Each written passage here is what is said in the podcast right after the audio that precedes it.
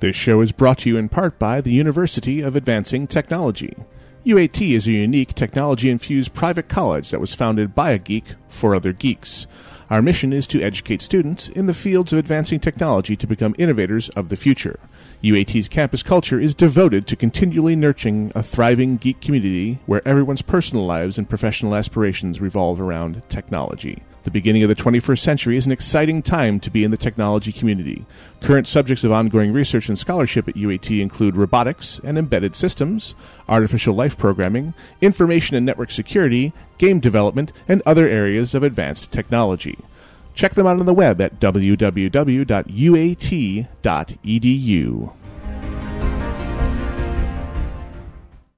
Shoutcast streaming provided by Versus the World Productions. www.vtwproductions.com.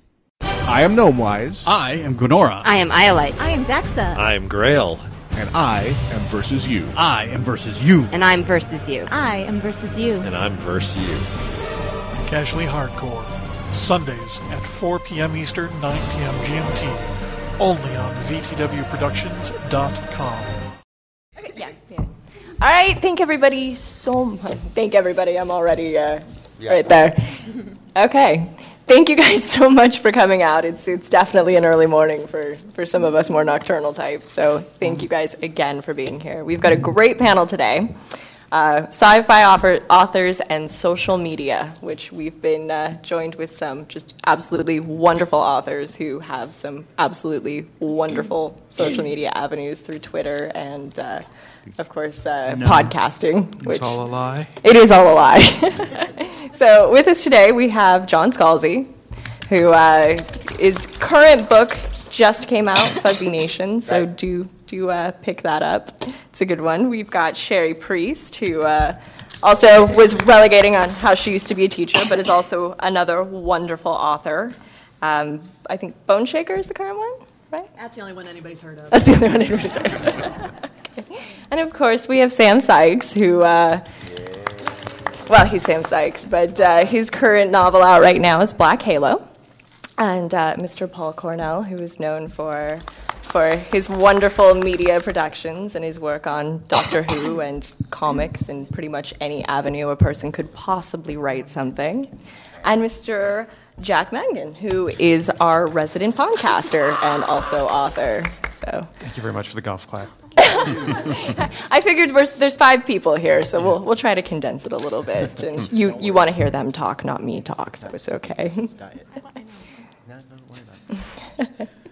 so, uh, first and foremost, uh, how about if you guys would like, you uh, perhaps introduce us to how you guys got started in social media and why it appealed to you?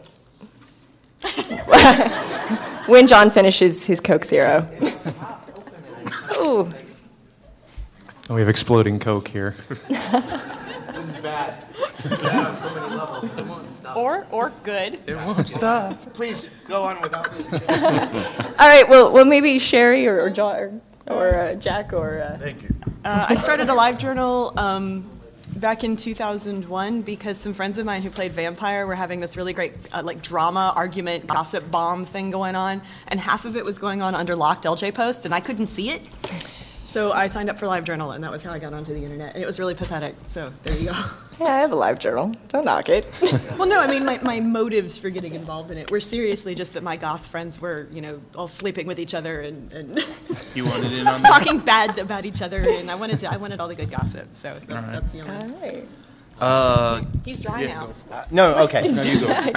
I got onto the internet back in the early 90s um, when uh, the first Mosaic browser came about, and I had a local ISP, you know, where I connected to like a 9600 baud.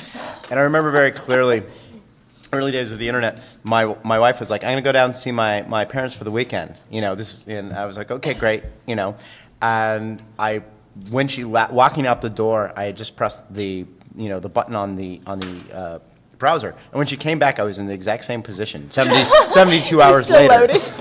And she's like, "What are you doing?" I was like, "I don't know, but it's awesome."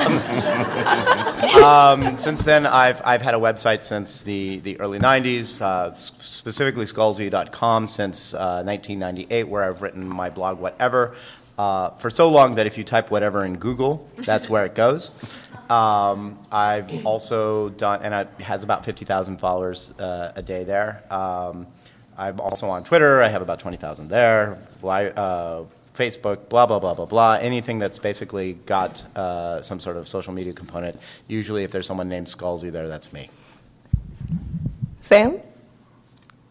Oh, Still yeah, no. I had pretty humble origins about getting onto social media. My publisher said something about me on Twitter that I wanted to yell at him about. So I logged on and made an account, and then I pretty much just kept yelling at people. and this has served me extremely well. Uh, posting pug pictures. Posting pictures of my dog and then yelling at people if they don't like it. I don't entirely recommend it, but it, it's done great for me. But somebody's got to do it, right? So Kitty pictures work great too, I would just like to say. Define kitty pictures. oh, kitty. Kitty. Oh, I'm on the wrong panel. I'm glad glad we got that settled. Well, Sam's just called Cherie Priest a paedophile. It's, I could I could follow that. It was implied. I didn't call her anything. Oh no, I, I, I'm subtext boy. I like to bring that subtext into the light. Well, yeah. I'm, um, Single in- innuendo, double entendre. Yeah, I, I, I got onto the internet because um, uh, people were talking about my Doctor Who books on internet news groups, and I must be there to see that, rather than be, as I originally was, sent enormous piles of printouts of what they were saying on the internet. So I got, I got the internet in, you know, uh, paper form for a long time, and um, uh, and I, I loved it immediately. I was also taken by it. And ha- these days, if somebody is doing something, I'll go and do it immediately, like I did uh, Foursquare for that afternoon when we all did Foursquare. And um, I um, really just dive onto anything. Twitter seems to be the most exciting thing in the world. It's kind of comforting. I, I go on Twitter of an evening and sort of, you know, kind of luxuriating the audience, going, ah, an audience, ah. Audience angels. I make audience angels. It's like crowd surfing. It's lovely. Except no one's there. Yeah. Well, actually, I will say I, I actually remember in the early '90s a girl I went out with going like, "Isn't that cute? How they put the colon and the parentheses to make a smiley face?" So that's how far back I remember with the internet. But uh, I, I really got started around 2005. Um, it was actually at a local con. Uh, I met a guy named Evo Terra who's saying like, "Oh, this podcasting thing's going to be huge."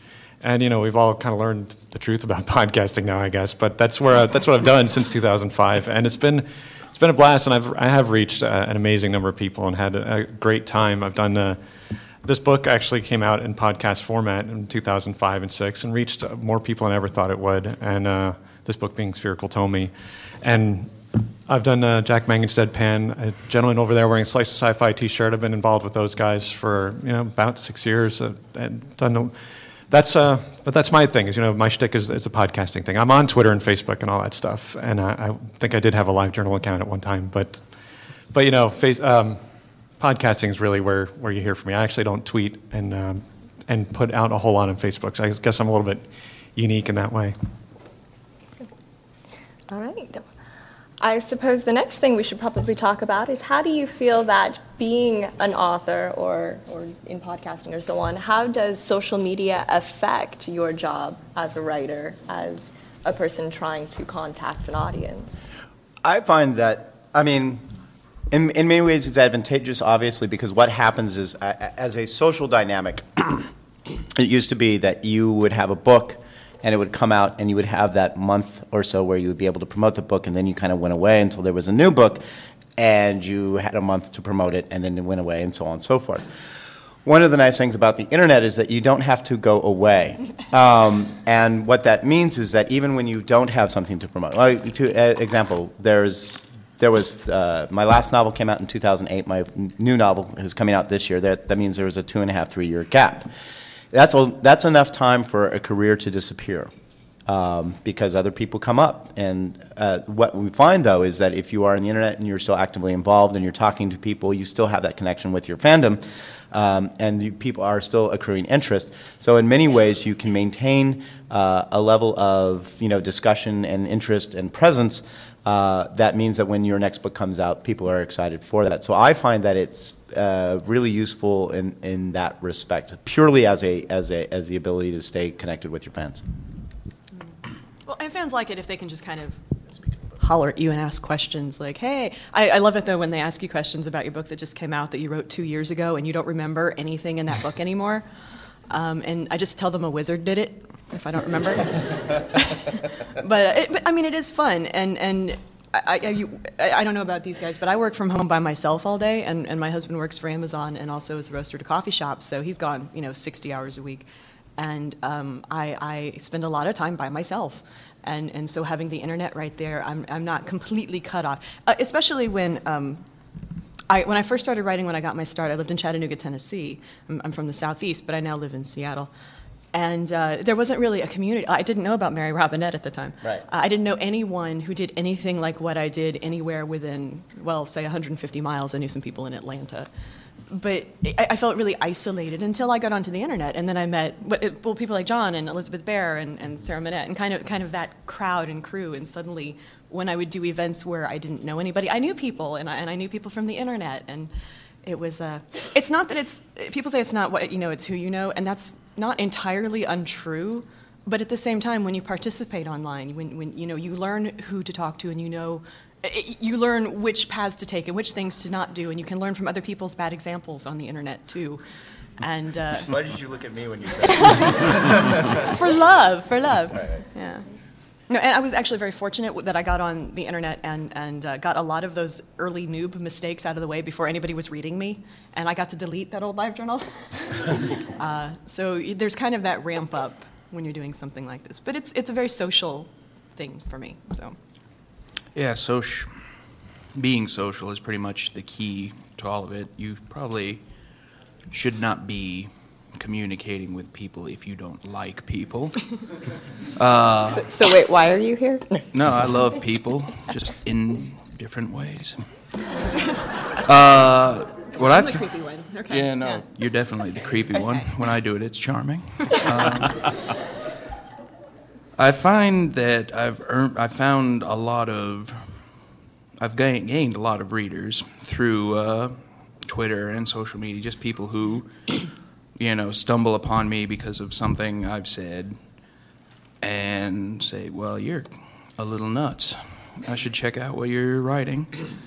And that sounds an awfully lot like, you know, turning your personality into a product, which I don't mean I don't want it to sound all that callous, but I think it really can't be understated or overstated rather uh, how effective it is at your personality drawing new readers in, as well as ma- holding on to the ones that you've already got. Right. Mm. Yeah. So, you know, it's it's helped me immensely because I have met a lot of very understanding people who know that I don't always mean what I say. I, I, think it's true that we do read books because we like the voice of that person, and the um, voice of the person we meet is to some extent the voice of the book as well. So it's, it's certainly why I've bought a number of books. Um, and that's one really good thing. And what, what, what all these guys have said is, uh, is true. I also sort of, I can use it just for a quick question. I can go on Twitter and go, hey, does anybody know? And, you know, 18 people will know the answer. A further 30 will have the same awful joke to tell me about it, thinking that none of the other 29 have thought of it.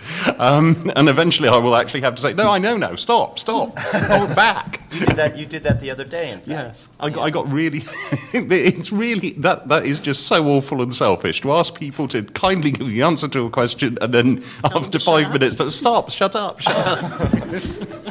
I know now. But, um, but and, and, also, you can sort of defy expectation. Like with comics news groups, I read the news groups about my work, and uh, you know, if they're sort of thinking it's going in one direction and, oh, he's planning to do this, you can find what the good fake out is. You know, you can find what, you know, you can defy that expectation and or in some cases meet it, or in some cases take the idea. But no, I've never done that. No. Never, never, no. never use stuff from the internet. I think that those are excellent points, but I think it also it, it, it humanizes you a lot too. I think um, you know when, when you're you know you're not this one-dimensional you know content generating machine. You know you're you're the guy who talks about ridiculous crap And, uh, and also, when you, when, what you just said really resonates too, because uh, again, with the podcasting thing, I'm fortunate that you know I'm, I'm in somebody's ears. They, they get to know my, my the way I speak and, and my uh, my voice. So you know, it become very intimate. I don't hope that didn't make it really awkward just now, but no, it really you do kind of it's a it's a cool bond you have with your readers, and you know I've met people where they, they kind of look at me funny I've, at conventions like oh I know I, I know you I've heard you before, and that's that's kind of cool. Um, but I think also it's a way of getting your brand out too, which I die every time I say that just a little bit. But it's a way, you know, you, you do have a brand. Sam touched on it. You have a brand as an author, and you know, this is you're you're selling yourself a little bit, even if you're just talking about something completely asinine. You know, it's a it's still your brand. It's who you are, and that's that draws people in. I mean, you believe it or not, you know, people will like you for who you are, and not just like, oh, you wrote that book about something that I had no idea. So that's that's I think that's a, a valid valid and uh, valuable use of whatever social media tool you're using. You want to say? Oh no no no no! Well, actually, I am going to say something. Since you, since you've said that, I'm going to say something. I feel obliged to now. One of the things that we do have to be careful about, and I think you touch on this, you know, is the the idea of the the, the person as brand, and and one of the things that you want to do when you're talking about social media is that there is a fine line between authenticity and obnoxious marketing. And this is something that I think we have to be very, very careful about. I do know of authors that the only reason that they're online is because you know somebody said you need to be online and you need to market your brand and you need to do all this sort of stuff. And so it, they go online with a sense of duty, and they do it, and everything that they write is about you know what they're selling or where they're going to be or you know what they're doing that's promoting their brand and all that sort of stuff. And you want to take those people and you want to throw them into a, a you know very large wheat thresher, you know because it's not interesting. It's not uh, something that is actually fun to read. I mean, I was online blogging about whatever I felt like blogging about long before I had any novels or books to sell to people. You know, why did I do it? Because as as uh, Cherie mentions, it's a way to be you know way to be social. As as Bender would have put it in, in Breakfast Club, sad and pathetic, but social, right? Um, but you know, it's one way to be social. It's one way to be you know I'm a, I'm a writer. I, I like uh, you know the way that I I uh, communicate is through my fingertips, and so you know that was one way to do that as well. Uh, the simple fact of the matter is. Shut up. I'm totally getting you. I'm getting you all later.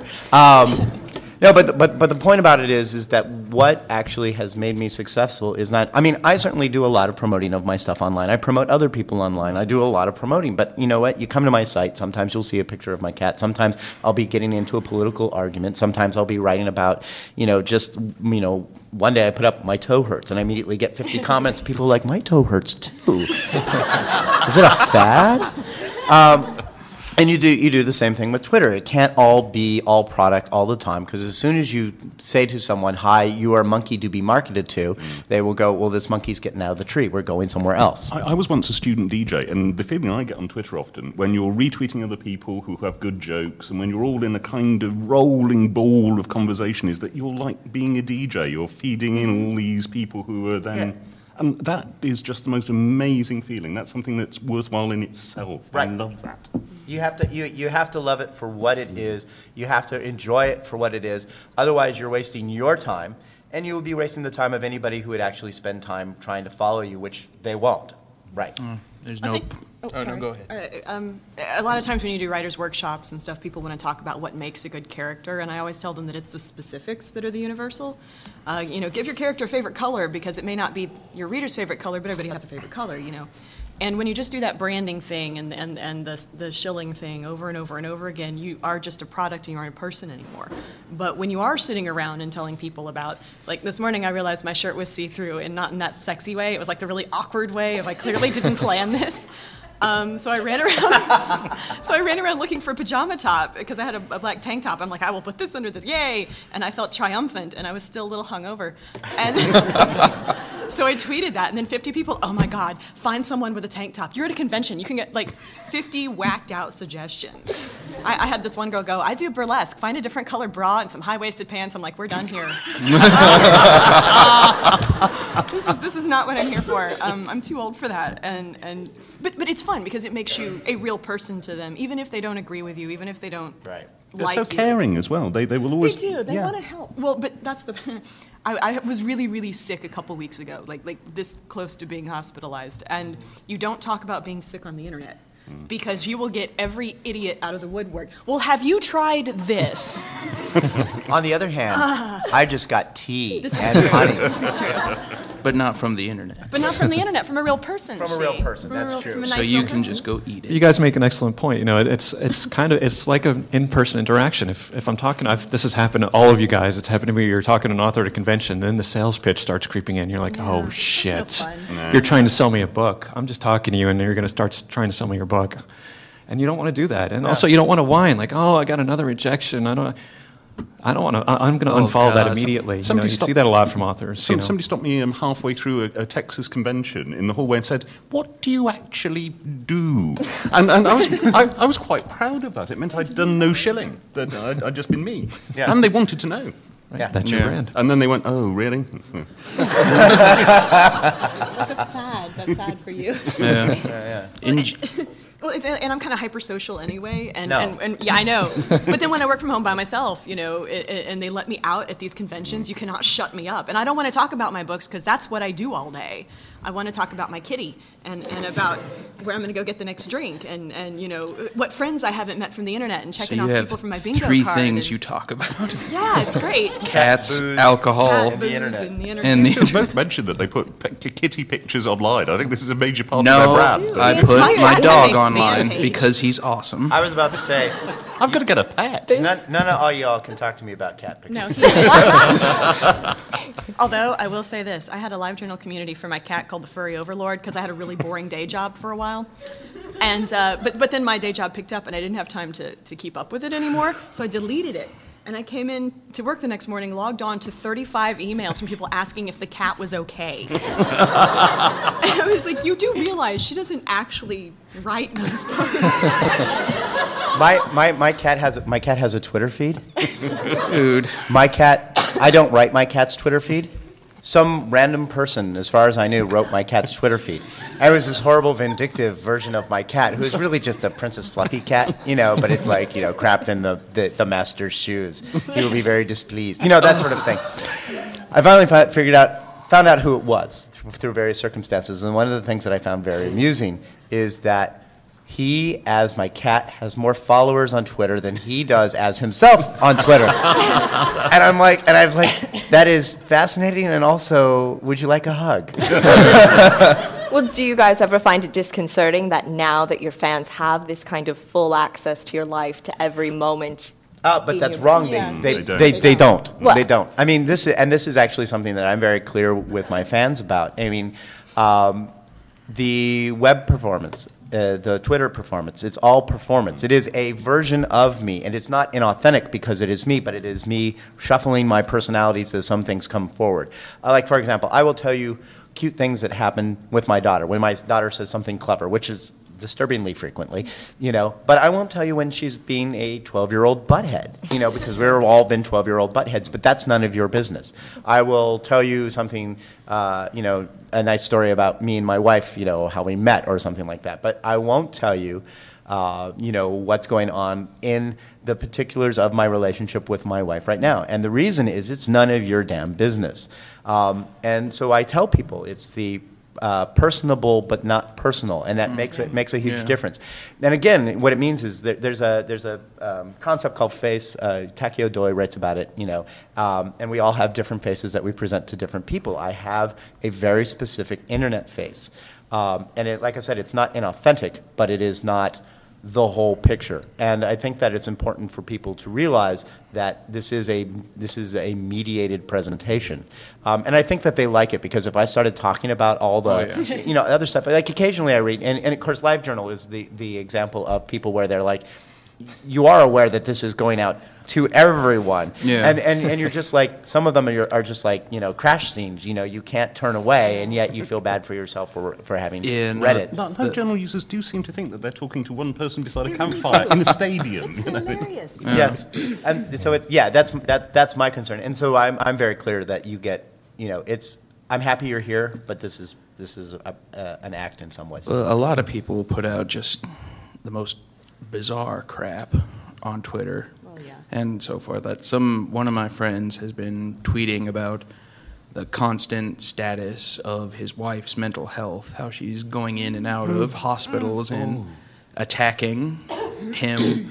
And I'm like, all right, you know, this is, I'm, what? Yeah. Yeah. That's, Uh, and I'm pretty sure, you know, he, you know, he's an author as well. I'm pretty sure this is not doing a lot to help him with his readership. I don't think a lot of people. Oh, you poor baby. Yeah. Let me buy your book. Yeah, No, TMI. like, oh, Actually, I, okay. Yeah. Well, I, I was- I apologize because I think you guys have heard this story before, but I, this is actually a warning along those lines. In the early days of podcasting, I think I mentioned my son's name once on a, on a podcast somewhere, and then it's kind of uncool. Uh, there's some argument from trolls broke out of my site, and one of the trolls sent me this really creepy email saying, talking about like, oh, I hope you're doing great in Scottsdale with said my son's name, and it's kind of like, wow, this is this is not funny anymore. Like this is not cool, and that's yeah, it was a long, long time ago, and and uh, but I'm just, just the warning is, you know, a lot of my friends on the, on the East Coast, a lot of my, my peers like Tee Morris and, uh, and Mur Lafferty, I know that they when they talk about their kids, they give them code names, like they call them Sonic Boom and uh, Pink Tornado are the names of their kids, and I think that's. That's a good idea. I mean, I know, I know. I read. I read whatever, and I see. You know, you've been you've been public, and you've been uh, yeah, I you've mean, been for fortunate. Me, I mean, I mean, for me, that, that particular bridge is passed a long time ago. But I think that it's a it's a very on point. I mean, you have to be you have to make the decision what you're comfortable presenting, and then uh, you need to actually really really stick with it. And Yeah. you know, you know, quite frankly, if someone basically wants to use their live journal as a way to vent and to air their frustrations, you can't gainsay them. That's it's their own life. But it is something that I personally would never in a million years do. Well, I learned a long time ago the hard way. Um, when, when I was much, much younger, I did uh, some, some trashy gothy modeling for White Wolf years and years ago. Um, so when I did come to the internet, those pictures were somewhat old, but I was a woman on the internet. and um, like, I, I, I got the idea very quickly that I needed to be very, very careful about talking about where I lived and where I was.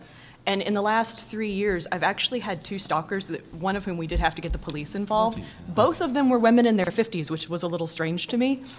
So is mine. Yeah, No, it's not a joke. I really. yeah, I- and I don't understand. One of the she ended up uh, getting fired because she had gotten into my medical records at this pl- this specialty eye clinic where I had been at, and trying to figure out where I had moved to. And it, it, it always starts small and minor and just kind of ramps up into something that you don't. I mean, literally, this culminated in this woman calling me in hysterics, crying, saying she was driving up and down the street in the neighborhood she knew that I lived at, trying to find me. And why won't you let me hang out with you? Why won't you just give me your phone number? Why can't we get together? And I'm like, okay. Click. So you change phone number. And we started parking off street because she tampered with our vehicle. She figured out what we were driving. And uh, in Seattle, I, I don't mind that people know I live in Seattle. I don't mind that people know I live in Capitol Hill because it's the most densely populated neighborhood in the city. Um, but I had a new vehicle, and I don't talk about what kind it is. I don't say anything about it. And uh, she found out anyway and uh, unhooked some hoses, which was really fantastic. And so now we have to pay for parking to keep our vehicle hidden. Right. And, and there's just all kinds of. I, we took my name off of the uh, call box downstairs, and people tend not to know my husband's last name. So it's like, just You have to manage that. you have to really manage that, and, and the little stuff that you don't realize you're giving away. I mean, sh we had to have this woman banned from three of the venue, including the university bookstore. Duane knows who she is. Yeah, yeah. And uh, it, it was just, it, it got weirder and weirder and weirder. Yeah. And uh, this yeah. This isn't to say though that you need to watch absolutely everything you say. A lot of crazy people are going to be crazy no matter what you put out Oh, there. you can't stop that signal. yeah, you I'm can't not- stop that. I don't think this is a format of, a phenomenon of the internet either. It's just enabled no, us no. to meet No, those people. if Yeah. Facilitated. If you've ever, if Right. you've ever been somebody who's put yourself out there in a public way, you run the risk of, uh, of that sort of thing. And the thing- Totally. are you are you okay over there? All right. Turn off your cell phones, please. That's what I'm doing. Um, no, I mean, I think the thing is, is again, you, you find out the, the level of comfort. Like, I don't have any problem telling people where I don't have any problem telling people where I live because I will see them coming up the road.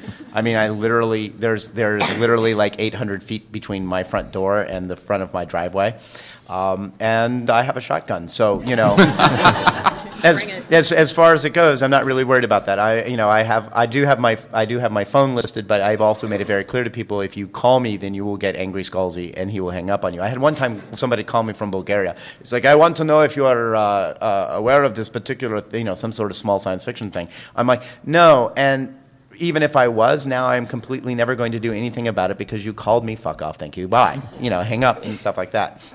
Um, and so you do have to. You also have to be aware of where, where the boundaries are, are with that as well. So that's you know that's a flip side. But again, you like I said, you have to understand what you are comfortable revealing, and if you're not comfortable with it, then you absolutely should not. Every once in a while, I get authors who are like coming, it's like, should I talk about this? Should I talk about that? I was like, would you talk about this to a random person you met on the street? And they're like, no. I'm like, then why on earth would you do it on the internet? The internet is no different than random people on the street. If I'm going to come up to you and start divulging whatever I'm going to divulge, you know, I'm sure you're lovely. But there are some things that, that I'm not going to divulge to you unless I've actually known you for a week, a month, a year. Like, you know, we went to high school together. You know, there are things that my high school Yeah. friends don't know about me. I, I actually keep Facebook separate for these purposes. Facebook is people I actually know Yeah. and usually have met in the real world and know quite well, and nobody else. But you haven't friended me.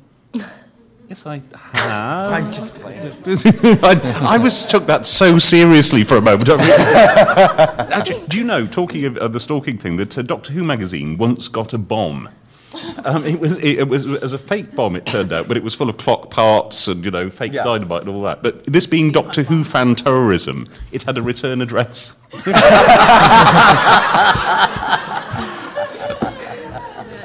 Uh, It was from Tom just- Baker. wasn't it? Yeah. Just one more word on that. Uh, speaking as probably the newest author on this panel, Just say youngest. It's youngest. Oh, rub it in. The youth is fading around me, and I sit at its epicenter. Uh, the you can sometimes have a temptation to let these sort of things slide in the name of, you know, getting a fan or getting a sale because you know you it, sometimes you can feel kind of desperate for attention. Mhm. Uh, no one's going to deny on No. this panel No. that we love attention. It's awesome. You don't? Uh, Uh, with steampunks, actually. It's like, well, obviously you don't want anyone to look at you. Pretty much. well, But uh, don't. Yeah. Just just don't let it slide. You know, I was, you know, I was tempted to. I haven't I haven't had a physical stalker. I did have some dude that followed me around from blog to blog wherever I went, commenting on whatever I said. Sorry about that, by the way. Yeah, I was going to say, now, now you're And really he's on hurting my feelings. Sam. Uh, you know, there goes my whole year. Uh, and you know, for a while, I was in. I was just sort of humoring him because I'm like, all right, well, this guy's. you wanna be nice. You want to be nice, wanna and be you, you know, internet. you know, you don't want to come out and say, you know, fuck off, and have everyone read this and say, oh, this innocent fan who has been stalking him for years is, and he just yelled at him like he was some kind of animal. Uh, no, there's absolutely no shame in taking a stand, Yeah. and even if it costs you in the short term. Yeah, no, absolutely. One of the things that I have on my website is, you know, the list of rules for, you know, how to behave on my website. I just link people to Scalzi's rules for mine. Yeah, and it, and it and it and it makes sense. And I am, you know, one of the things, and I think to, to Sam's point is, I'm willing to be that jerk who says you crossed the line. Uh, if you do it again, you're off the thread, and or, or you know, you're banned from the site. Um, and if you do that, you actually find that most people get it, and you know, you can manage manage the discussion. You can mediate sort of the things on the things that you are in charge of. You can't do anything about how people freak out on the internet, you know, aside from that. But yeah, you absolutely do have to say if someone asks a really inappropriate question, you go, "I'm not going to answer that because it's a really inappropriate question." I, I have only. Oh, sorry. No, no. I've, I've only ever banned, apart from spammers, four people on Twitter, uh, blocked. And um, one of those was the guy I woke up in the morning and saw a capital letter post on tw- Twitter saying, You ruined Batman and Robin. I thought, ban. but, uh, but there was one poor guy, and I haven't been able to find him to unban him, um, who just caught me at the wrong moment Aw. and said, Dude, you go on and on about the Hugo Awards. What the hell are they? And I banned him. I thought, shit, I shouldn't have done that. that was a perfectly innocent question. He just dared to impugn It was the just Hugo the, the wrong day, Yes. wrong time, wrong day. Hadn't woken up yet. Well, you're allowed to be human, you know? I think that's. No, you're not. Well, and the, on the internet, though, people will often feel like they know you better than you know them. Ugh. And and so you do kind of like I have an agreement Well, with. they do. Uh, Well, they do obviously. Well, it's like being a teacher where your students stare at just you, but you have to stare at 50 students every day, and they're you know kind of this crowd, and you're the one person. Uh, but no, my husband and I have an arrangement. If I don't introduce him him to somebody by name, it's because I don't know their name. And it doesn't matter if we're like, oh my God, yes, it's so nice to meet you and see you and everything. And now, hi, it's great. Yeah. And I'm like, uh-huh. um, so he knows the cue to just go, oh, I'm sorry, I'm her husband. And then I'm like, oh, I'm so silly. I should have introduced you. My bad. Um, and now you all know that I do that. But So if she's making direct eye I was about to contact, say, right? you know, I'm, I'm part of that team too because you, there's so many people that you meet and you have to do that. You really have to do, and some of them you've never met. You, Exactly, They, people come up to you and they're like, "It's me from the internet. from the internet," and I'm like, "You understand the internet." You don't see you, you know. But it's like, but you should know me from my tone. I'm like, no. or from my icon that's 100 pixels by 100 pixels. Right, exactly. And so that it's always nice when they actually By tell my you cat who they picture. By my- My cat. Have you ever started to really dislike what's in an icon because you dislike the person associated with it? Yes. There's this mm. British children's puppet character called Windy Miller who I bear a terrible, terrible hatred for. He's just a little miller man outside his windmill, and I hate him because he was the icon of somebody I, whose posts I came to really dislike. Don't let it get to this point. I was about to say, Don't let yourself start hating windmills because of the internet. no, no, Paul, no, Paul. That's just you. He just has a real dislike of windmills. I love windmills. All right. Um, we would greatly enjoy to uh, take a few questions from the audience if you guys don't mind raising your hands. Not greatly. Okay, well, Sam, Just a little. greatly. Sam, shut up. Has there ever been a situation where you put out on Facebook or Twitter something, and then all of a sudden you're like, oh no, I need to get that back? Oh, yeah. Talk to Scalzi. No, that has never ever happened. No, um, one of the rules of the internet is you will you will always sooner or later you will show your ass on the internet, um, and everybody everybody does it. Um, and uh, the the prime example of me showing my ass on the internet was there was a thing that going on a couple years called Race Fail, Race Fail 09. and there was a back and forth and back and forth, and someone brought it to my thing, and I was fur- furious with them for bringing it um, because they were just trying to basically infect the site with more of controversy, and I was I was against that, and I was philosophically aligned with the. Uh, you know, with uh, the, the, the people was like, you need to pay more attention to what you're saying about race.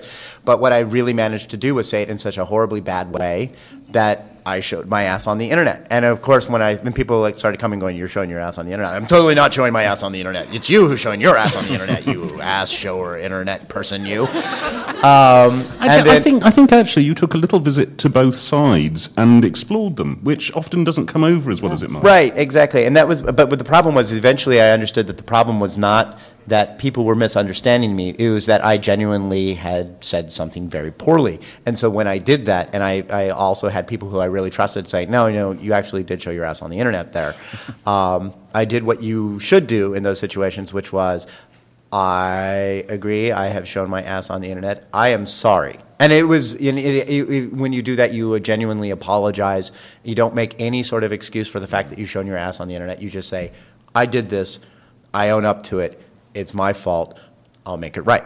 Um, and I did. You know, I, I, you know, the apology was an, was uh, significant in and of itself. They're going, a white man apologized on the internet, you know, uh, which was significant. But then I also invited uh, my friend Mary Anne Mohanraj and my friend Tempest to come and talk to my audience of you know 35 to 50,000 people about you know race and presentation in writing and stuff like that, and, and because I felt that that was the appropriate thing to do. Um, when you, you everybody will do it everybody will just say something that they really wish they could take back you can't take anything back on the internet it is there forever because anytime anybody with any sort of notability like anybody on this panel says something like that immediately somebody does screen capture mm-hmm. it, even if you delete it five seconds later, it'll be there in a Google cache. It'll be there in a screen capture. So you just have to own it. It's like, this is where I showed my ass on the internet. This is where I apologized. This is where we move forward. You will do it because you're human. You, you learn to deal with it. I fought a lot on the internet as a young Doctor Who fan, and that's all still preserved forever out there on new, news groups, which are like kind of like left behind. There are still people on Usenet. It's extraordinary, but um, I, I, I- I don't fight now. Thou shalt not fight on the internet. I absolutely won't, won't do that. I did just let it off the hook once about six months ago on behalf of Elizabeth Moon, but I think I got away with it, and I was apologising in all directions again. Right, that right. Was, that was f- for something like five minutes when Yeah. I thought I could have my own Scalzi situation here unless I started re- apologising hugely now. I- You know, I'm glad that it's called the Scalzi situation. but it, but it, Feels like a Tom Clancy book. Right, exactly. Scalzi situation. We're gonna go red bin that. that, that. But, um, but yeah, no, and it, and it, it's ex- it's exactly that. You, you just kind of like, oh, oh well. Yeah. Sam. Uh, oh, thank you. Um, yeah, I cut my teeth on something awful. So, You're good. yeah, a little, thanks. Uh, so, this is one piece of wisdom I have learned, and take this as gospel.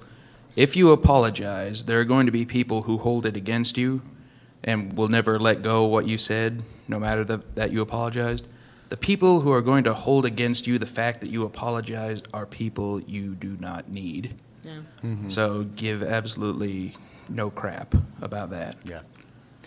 To be clear, though, when you apologize, you actually have to apologize. You kind of do have to mean it. You have to mean it. You know that because And it must be as public as your flub up. Right, and and because the i the internet is is uh, you know emotion blind in many ways, but the thing that they can absolutely smell from a mile and a half away is an insincere apology or one of those "I'm sorry that people were offended" Yeah, apologies. no. I'm sorry that it's your problem. Right, exactly. No, You if ass. you, if you are, if, I mean, you should never apologize unless you genuinely feel that you need to apologize, and then when you need to apologize, then you need to make sure that it's clear that you're like, I have no defense. This was where I was wrong, and I was wrong. Um, and that is again, it's rare enough on the internet that that happens that uh, you will actually you will actually get credit. But you can't do a whole lot of apologizing. So remember, try not to show your ass that much. If you do it intentionally, though, Yeah, if you're a troll, then you you're yeah. or if you're Sam Sykes. Yeah. yeah. Or don't feed the trolls too. Or actually, a friend of mine. Um, you've all seen the movie Serenity, I hope. So, sorry, I had to ask. But a friend of mine, you know, the opening weekend went on his podcast that had like twenty thousand listeners. I was actually in the studio that day and said like, "Oh, it's great, Wash dies," and but, you know, Oh. yeah, but. It was so good for them because they got so much anger and it. You know, so this is going out live. yeah, yeah. Well, sorry, sorry. I think spoiler alerts only count for like Yeah. a year after the Yeah. films come out. Right, right. Rosebud is a sled. Uh, you know, but uh, sorry. So, so, but you know, it, Darth Vader's Luke's father. yes, exactly. Titanic sinks. Right. But in that way, it, it actually worked out well for me. He did come out with a kind of the "I'm sorry, you're all jerks." You know, that was it. But it, it worked out for him. So that's that's one of those rare cases where you can make it work. Yeah. Well, you got to give, I, I, and this is not something I would have said 10 years ago, but you actually do have to give the people on the internet credit, and that it's kind of the same mix of people who are in any given room. No matter what you say, no matter what you do, no matter how innocuous it is, some idiot's going to take it the wrong way and be mad at you, and you kind of have to just come to peace with that. Yeah. Um, easy. My, my easiest example. I have a separate web page for um, uh, the Clockwork Century stuff, my steampunk stuff, kind of with the FAQ and everything for that. And I did this little brief, you know, what steampunk is in 150 words or less, whatever. And I was talking about first world versus second world fantasy. And, and, and granted, you know, we're all kind of spec fic people. That's cool. You understand that first world means here and now, and second world means a place I made up. I got this epic piece of hate mail from somebody who said that I was saying that second and third world countries were not real places. and I, I literally had to read it and reread it to figure out where the disconnect had occurred because it, it was I, I had no idea. Yeah. And uh, and you can't argue with these people. There's nothing you can say. Oh, th- this this this opens up a huge can of worms. But my favourite piece of abuse was a rant I got for saying "Thank you for your support" at the end of an issue of Action Comics. How dare you? How, how dare I assume I had their support? Oh no! Okay, my craziest one, and, and this is totally true, and you could probably Google your way to this, and, and I, it, it just it slayed me because I, I have a policy of not responding to reviews ever. Ever. I've Yeah, responded to one review, and it was this review of this girl who had read Boneshaker, who said, "I really do like this, except it's a shame that the author is this screaming, just terrible, raging racist. She says all black people are gorillas." And I had this moment of art. What? not only have I never said that, I am. th- th- That is not in that book. And, and I had one of the copy edited files, and I did a keyword search for the word gorilla. And there is a scene where there is a black guy and a white guy in a ship. And the white guy is hugely tall. He's, he's, he's, a, he's a giant for all practical points and purposes. And this very long arm, is a lo- an arm as long as a gorilla, reaches around this door. And the next line says, the long white arm. This girl, and I was like, okay, hi. I'm from the internet. Um, but, but I tried to be very, I was like, I think this is the section you're talking about. I think we've had a miscommunication. Because that's really not the kind of thing I say or think or do. And I would just, you know, just wanted to kind of put that out there and make that clear. I think and so, that's, that's the only, only case where you can Right, Yeah, when there's a like- factual error. Yeah. No, so she was funny, and she was like, "Oh, you're right. Well, thank you for being very laid back and cool about it." And she didn't change the post. She just left it up. Like, could you could you make the ed- amendation? No, no. I mean, but she actually brings up the other thing about uh, social media, about how managing things. You um, you will inevitably find that no matter what you write, uh, no matter how well you write it, no matter how many times you've been nominated for awards, there's someone who's going to absolutely hate it. Um, and the temptation is to, you know, especially at first when you- you're brand new and, you know, this is all new to you, is to go and, you know, when someone does a bad review, respond in some way. Um, Especially if they get a bunch of stuff wrong. and especially if they get a bunch of stuff wrong. And the answer to that is never, never, never, never. Because there will be some people who will. Um, the, the best way to explain it is that there are, uh, particularly with crazy bad reviews, there are crazy people on the internet, crazy, crazy internet monkeys, and they're flinging poo at you. And if you try to f- fling the poo back, that will just call more crazy internet monkeys. They make more poo than you. you will you will never you will never win you know and you might eventually like get them to correct something but it doesn't matter because by that time you're completely covered in poo I so you should make this into a platform game for the iPad. yeah, don't you? yeah exactly Life lessons with John Scalzi. yeah, I was about to say, let me let me explain it by way of this app game. You know, uh, poo flinging monkeys on the internet. Um, but that's that's the, really what it comes down to. You actually have to learn how to, and and this is actually true with most social media. I mean, you actually have to learn that you have to let people have their own completely wrong opinions. Um, and and that's just and this way that they do. One of the things that I do on my website every year or so is I will post all my one star Amazon reviews. Um, and the reason I do that um, is one, because some of them are really spectacularly funny. Um, but the other reason is just to make people aware no matter who you are, you will get that one star review. Someone is going to loathe what you write. Um, and you just have to own up to the fact of it. And you just, the best thing to do with that is to own it. It's like, in, and to say, in fact, that you would rather have the one star review. You'd rather have 10 one star reviews uh, than a bunch of five, like, like two or three star reviews where they're like, Lesnar? nah.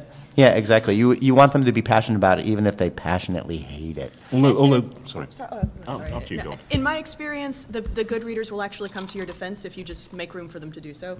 Yeah. Uh, uh, Gail Simone is entertained by genuinely inventive abuse directed at her. Yes. Yeah. And on I've seen Twitter, this. and she'll repost, but she stopped doing that because she realised that her fans had started to attack the people she reposted. Right. And if you're Neil Gaiman, then you can topple a small South American country with that. Or a state representative. I, I wake up this morning and I, I, I don't like Ecuador this morning. Can we do something about Ecuador? Crash their webpage. And all of a sudden, Ecuador is gone. if you guys don't mind, actually, I, I'm curious about that because I thought that that was that was awful that this jerk came out and, and it's basically bullying him. But what do you how do, what do you think about the way he, he handled that? Because he was all over that. The the Neil Gaiman thing. Yeah. Um, I think he was. What, for those of you who don't know, Neil Gaiman uh, did a uh, author uh, speaking engagement at a library, and the, it was paid for out of this thing called the Minnesota Legacy Fund, which was forty five, and he got paid forty five thousand dollars, which is his you know speaking fee for that. And he said, "Well, it's a library," and they were like, "It's forty five thousand dollars. We have to spend it by the end of the year, otherwise we lose it, and we won't get it in next year's budget." It has, you know, it's basically that it was like this is our way of making sure that we get renewed and stuff like that. It's part of the process. It had nothing to do with anything else. Uh, it wasn't taking money away from that particular library. It was part of a larger overall statewide fund. So he's like, fine. And they, he went and he spoke in front of 500 people. They also simulcast it on uh, Minnesota Public Radio. So uh, uh, amortized, it wasn't a bad thing, you know. But he immediately started getting hit about this, about how could you do that. Um, and the response was because they asked, and that was his, that's my speaking fee, you know. And he has this philosophy: he gets asked to speak so much that unless he's doing it for charity or something like that, he has this very high fee because that's what it costs to do it. The guy, the state, uh, the head of the or the speaker of the House of Minnesota or the head of the Senate of Minnesota says, you know, that this pencil neck, you know, weasel named named Neil Gaiman, he hates him and he wants to and he wants to go after him. And so Neil, I think, was um, was uh, personally offended, and I think he decided to make this guy a, a, a project. Um, to, to, to some. For, to, to some extent, but I think it was, you know, but it was valid because this is, you know, someone who is coming in completely sort of, you know, it's like, he just did this $45,000 and he was casting it in such a way. He, he used the word steal. Yeah. Yes. Yeah, he, Yes. Used, yeah, he used the word steal. And so he was casting it in such a way that it was obviously a political slam and it was, it was not really about Neil, it was more about, you know, Elections. kind yeah, elections Yeah. and stuff like that. And it's like, and I think that Neil, in this particular case, was like, this is a public figure. You know, this was someone who was not just some schmo on the internet, but someone who had actual power uh, in the halls of, of politics. And it's like, all right, game on. You know, and uh, you know the fact that he basically he did this, he got attention, uh, you know, worldwide, and in fact made the guy's mom tell him to apologize, which was the great thing. He's like, my mom said I should apologize. and like, really, you're a 45 year old man and your mom has to tell you to apologize? I mean, A, good on mom, but B, she clearly missed some steps, you know, back when you were eight. Um, so I, I, I think if it, if, if it had been Neil, Neil picking on you, Mr. You know, Ghostbuster shirt guy, right? Um, then it would have been absolutely, absolutely egregious. Absolutely. Um, but, you know, the head of the Senate for, for, for Minnesota, bring it on. Yeah. Also, one more point in his defense, he did actually not keep a penny of that. All, everything he but, got. but you yeah. see, but that's the thing that really gets me is that people are like, well, he didn't keep the money, he donated to charity. Who cares? I mean, the fact of the matter is, here's my cost. I pay, you know, I got paid this. Um, and as, as Neil rather astutely put it, it's very strange for a um, Republican to complain about someone, you, you know, utilizing the free market and, you know, getting whatever they could. The fact that he, that he donated the money, while personally laudable on, on, on Neil's part, to do with it. uh, has absolutely nothing to do with anything else. So, I'm sorry, I'm down off my All right, I think now. we have time for one more question because they're very lengthy with their answers. We've only had one question, haven't we? Yeah. It's okay. Sorry. How much time do you all take dealing with social media away from personal writing? Because it seems like a very lengthy chore to manage. Well, I just cross post everything. No, I, well, I'm serious. I, I- my Twitter feed cross post to Facebook, and my website cross post to LiveJournal, and it looks like I'm freaking everywhere. And also, I type really fast. Um, and and it's not as much time investment as you would think, really. It can take as much time as you let it take. Um, and there, if I'm not writing a novel, um, I will often take a lot of time with it. One of the things that I learned is that I actually, I have no spine when it comes to time management, so I really have to impose on myself stuff. So when I'm writing a novel, I, I, I literally pull the DSL out of the computer until I've written uh, either 2,000 words until or until noon. You know, then I can plug it back in.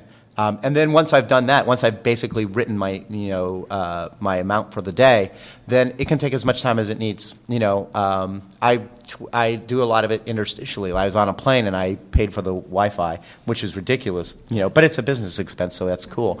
Um, uh, and then I was like, I'm on a plane at 36,000 feet. There's nothing to do but talk to you on Twitter. Amuse me. And people are like, okay, let's amuse Scalzi. Um, Dance like a monkey. yeah, and that and that that works. So you can take you can take just a few minutes, or you can take hours. It really depends on what you want to do. If it feels like a chore, don't do it. Yeah. There's no there's no point in doing it if you don't actually want to do it. Uh, yeah, I- it it will eat up a lot of your time though if you let it. So God, I wish I had something more impressive to say. No, but it, you're absolutely correct. Be though. reasonable. Twitter is, has eaten into my blog, though. I do tend to Yes. say things quicker on Twitter and not blog it. Although I use it as like a links repository for stuff I re- need to remember to post later sometimes. Um, but yeah. Yeah. I do, I do, I do Twitter. I mean, it all depends on where I am. If I'm at home, I'll do a lot of stuff on my blog because I'm at home and I can think in a long way. If I'm traveling, like I've been on tour for three weeks, right? So uh, most of my posting on the on you know in the last three weeks is like, this is where I am. Come see me. Um, and then all the sort of amusing stuff that I'm doing is on Twitter because I can do it off of this. You know, it's like, you know, here I am. I just made an ass of myself with my Coke Zero can on the panel. You know, which I in fact did just tweet. Um, so uh, a lot of it is also circumstantial. If I'm moving, if I'm traveling around, a lot of it will be through Twitter. If I'm at home, it's going to be mostly on the blog.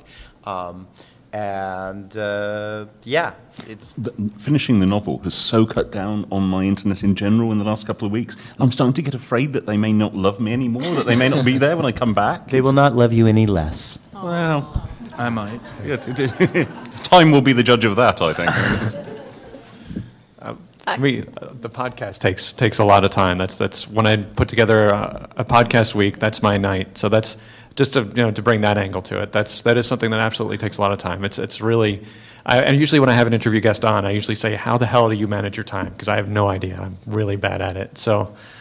You it's, it's just a matter of priorities. I mean, that's I'm, I'm about a quick to, answer. I'm about to do a podcast. Um, me, um, Liz Bear, uh, Seanan McGuire, Cat Valente, and Lynne Thomas. It's just a bunch of people shouting. It's going to be called the um, SF Squeecast, and it's just us going. Squeecast. Yes, it's just us all going enthusing at once Hand slapping Yes. everywhere. on audio. Uh, we can take another question. Yes. Does anybody else have a question? Right there. With like the Kindle and the and e-readers, um, it's suddenly starting I was, I was about to say, so you ask in the last four minutes the one that we can do an entire thing about. This is our entire life. Yeah, exactly. Um, well, Paul Paul has been very actually vocal about that on, And, on and Twitter. I, I don't think I should have been. I, I, I, it's kind of uncool. I don't want to be the guy who's always uncool, Yeah. but I, I'm a real Puritan for. I hate it. I hate it, hate it, hate it. The lying, the awful, awful stealing bastards. Yeah. Uh, my feeling about it is that one of the things that the book, publish, book publishers and authors are fortunate about is that when we, when our electronic moment finally happened, uh, that we actually had a very robust retail connection to all, all the all the stuff. So we will always have pirating. I mean, we had it before then. You know, I mean, if you go back to you know the internet ten years ago, even before they had e-readers, you had people uh, you know scanning in pages of books and putting them up on uh, on on the. We'll we'll always have murder though, and we won't have people. We don't have people going around. Oh, hey, murder is. No, no, cool." no. I'm not. No, no. I'm not saying. It's not quite I'm the not. same yeah, I'm not saying. I'm not saying. I'm not saying that it's something that you should be complacent about. What I'm saying is, it has all. It has ever been with us. What we need to do as uh, people who are trying to make money on, uh, you know, from our writing, is to make sure that it is easier. You know, it is easier for. Uh, someone to go to Amazon and press a button and get that, or go to Barnes and Noble or Google Books or wherever and press a button and get it for 99 cents or for 6.99 or for 11.99, which is what Fuzzy Nation just did, um, and just have it as opposed to having to troll the uh, the Usenet or troll the the BitTorrents and stuff like that. Um, if you do that, one of the things that they've found in the last month, for example, is that finally BitTorrent traffic has declined, and part of that is because simply it's easier to go to Netflix, and where where it's there. And you're done, and and everybody gets paid. I've got to be said though. that- It's got to be said though. The difficulty is these days telling people that they've done a small thing wrong. That it's not an awful, awful thing. It's just a small thing they've done wrong. Yeah. That's a really hard message to get over. yeah, and the thing that- perfectly nice people doing small things wrong. And to bring it around full circle, I think that this is where being having a presence online helps. I mean, one of the one of the uh, posts that I have that I direct people to, because everyone will say, "I kind of got one of your books in a way that you didn't actually make money for, and now I really like you, so I'm wondering how I could possibly like maybe pay you. Should I send you like a check?" Um, and my answer to that is no, because it's not just me who makes a book; it's a whole bunch of other people. But I send them to a, a, a, a a blog article I wrote is like, so you've stolen from me, you know, a primer. Um, and it is, you know, buy the book. You know, buy the book for a friend. You know, buy the book for a library. Uh, or if you can't do any of that, donate to Reading is Fundamental or First Books and get somebody else to be a reader. Um, on a, on a, on a, you know, piece-to-piece basis, you know, it's not going to kill me. But what I wanted to do is inculcate the idea that this is my livelihood and this is what I do. Yeah. Yeah. All right. Well, I think that's about all we have time. Uh, Uh-oh. I have a Nook, and uh, I mostly e-read, um, and I read um, Cherie. I, I read her books on my Nook first, and then I purchased them again because I knew I was going to get them signed. Oh. So I guess being public and coming to the cons is even better for It does, business yeah. because you can't sign any No, you reader. do actually get a, you, Oh, we do I get carry a lot of Sharpies. that. Yeah. I carry Sharpies for people who want Nooks and, and Kindles and things signed. Oh, really? And, peop and you just signed the reader? Yeah. Oh, that's or, really the neat. cover that it sits in. It depends it, on person Yeah. to person. That's, But yeah. that's a neat idea, too. Applause. Excellent reader. All right, yeah. yes, we like. Thank you, ma'am. Well, thank you guys so much for coming out. We, of course, have a lot of other um, great panels coming up. Um, I'm not. No, it's not. Sci-fi and fantasy is our next panel, so please do stick around. And if you don't, please go enjoy the con and have I'm a at- I'm at great the next weekend. panel too, so just I'll stay here. so you listen to John. See if anybody wanted lunch. Um, you want to? Hi, folks.